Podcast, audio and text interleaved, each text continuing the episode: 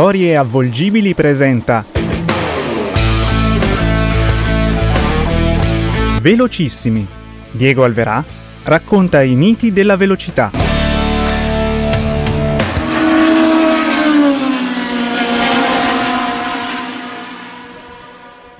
Tra me e l'alimentazione c'è una battaglia proprio aperta perché anche con i prototipi spesso ho avuto dei, dei problemi. In ogni modo che siete, sono delle gare, un ciclo di gare sfortunate, arriverà anche il momento mio di, di fare delle gare fortunate. Speriamo fino a dare.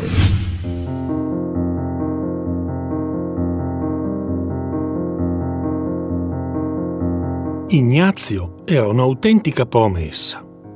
Aveva iniziato a correre avanti con l'età nel 1964 per pura passione. Aveva infatti cercato per anni di gestire e domare quel possente demone che si impadroniva dei suoi sogni. Aveva cercato di tenergli testa, ma alla fine non c'era riuscito. E così aveva ceduto all'istinto e si era messo al volante di un'auto da corsa, noleggiata di nascosto dalla famiglia. Aveva capito che quella era la sua strada. Aveva compreso che non avrebbe potuto soddisfare le attese dei genitori perché per Ignazio i soldi, il futuro, i titoli, la carriera erano tutti concetti del tutto relativi.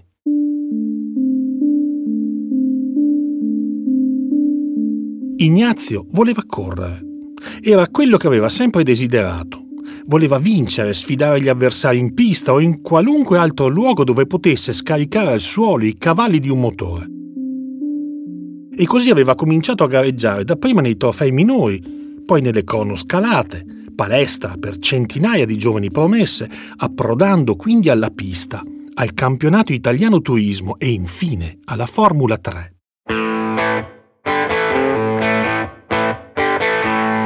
Apparteneva a una ricca nidiata di straordinari talenti Ignazio se la giocava infatti sul filo dei secondi con assi del calibro di Spartaco Dini, Carlo Benelli, Andrea De Anavic, Luigi Rinaldi ed Enrico Pinto.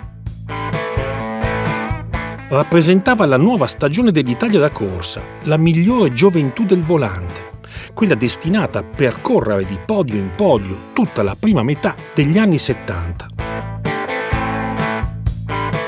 Rispetto a quella agguerrita pattuglia di giovani assi, Ignazzi ha però un pregio. In pista è cattivo e veloce, quasi sempre se li tiene dietro. Nel giro di pochi anni diventa imbattibile. È così che si guadagna sul campo l'ambito titolo di Reuccio di Valle Lunga. È così che De Sanctis lo ingaggia per correre il prestigioso campionato italiano di Formula 3. Le cose hanno preso una giusta direzione il destino sta finalmente aprendo le porte giuste ed Ignazio è pronto a giocarsi tutte le sue chance.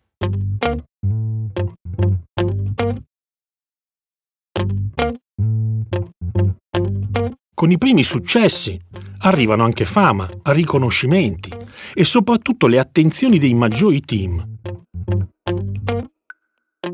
L'auto Delta gli consegna il volante dell'Alfa Romeo Giulia GTA, vettura pressoché imbattibile in pista, schiudendogli le porte delle serie maggiori, del campionato europeo turismo e del campionato mondiale sport prototipi. Enzo Ferrari ne apprezza il talentuoso stile e coglie al volo l'occasione. Il Drake lo mette subito sotto contratto. Gli affida la 312B per una manciata di gare in Formula 1 All'esordio, sul difficile tracciato di Spa, Ignazio conquista con i denti un eccellente quarto posto. Improvvisamente tutto il circus si sta accorgendo di lui. Ferrari ne tesse le doti, apprezzandone la grande regolarità e la condotta in gara. Vede un futuro chiaro e radioso e così lo indirizza verso le classiche di durata.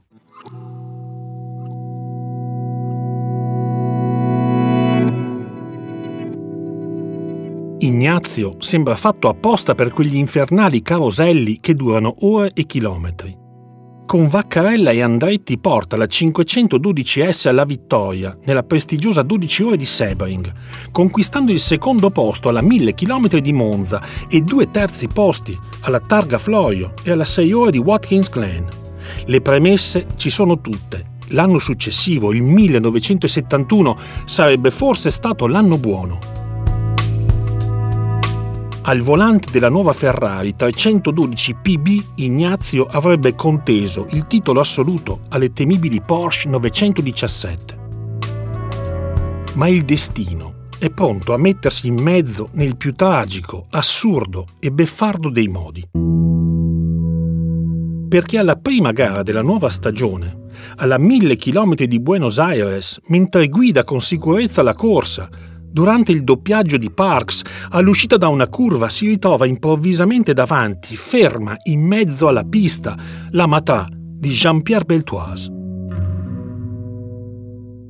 Il francese è rimasto in pan, senza benzina, e sta spingendo a mano la vettura per cercare di riguadagnare i box a dispetto di ogni buonsenso e sotto gli occhi impassibili dei commissari.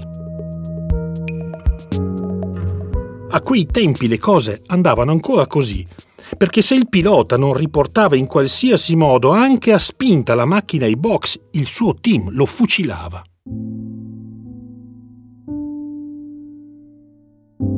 Beltoise però ci mette anche del suo e finisce per esagerare. Non contento di occupare pericolosamente la traiettoria delle altre vetture, decide anche di correggere la deriva, portandosi al fianco dell'abitacolo e finendo quindi per ostruire buona parte della carreggiata. Parks riesce miracolosamente a scartare di lato, mentre Giunti, che sopraggiunge ad altissima velocità alle sue spalle, paga l'angolo e la pessima visuale. Ignazio non ha scampo. L'impatto è devastante.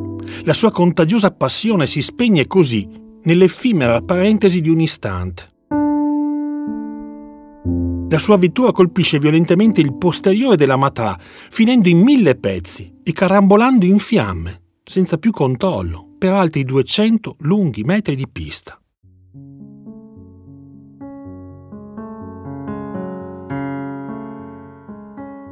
quella di Ignazio. È una morte assurda, che denuncia tutti i limiti di quel mondo che non ha pensato di adeguare i propri codici di comportamento alle alte velocità. Quella tragedia appartiene a un mondo precedente, distante, che deve ancora fare i conti con consuetudini pericolose e superate. Il tragico incidente suscita un'ondata di sdegno e proteste e mette sotto processo le strutture organizzative e gli stessi regolamenti di gara. Grazie al caso Giunti, infatti, il settimanale Autosprint costringerà la Federazione Internazionale ad impedire ai piloti di spingere le vetture rimaste in pan. Sarà un cambiamento epocale e culturale. Almeno il sacrificio di Ignazio non risulterà vano. Vorrei sottolineare un fatto, che prima di essere pilota era un gentleman, un signore, come raramente si trova nell'ambiente dell'automobilismo. Avete ascoltato? Velocissimi, i miti del volante raccontati da Diego Alverà. Un podcast di storie avvolgibili prodotto da Pensiero Visibile e Osteria Futurista. Ascolta questo e altri podcast sui principali canali di distribuzione.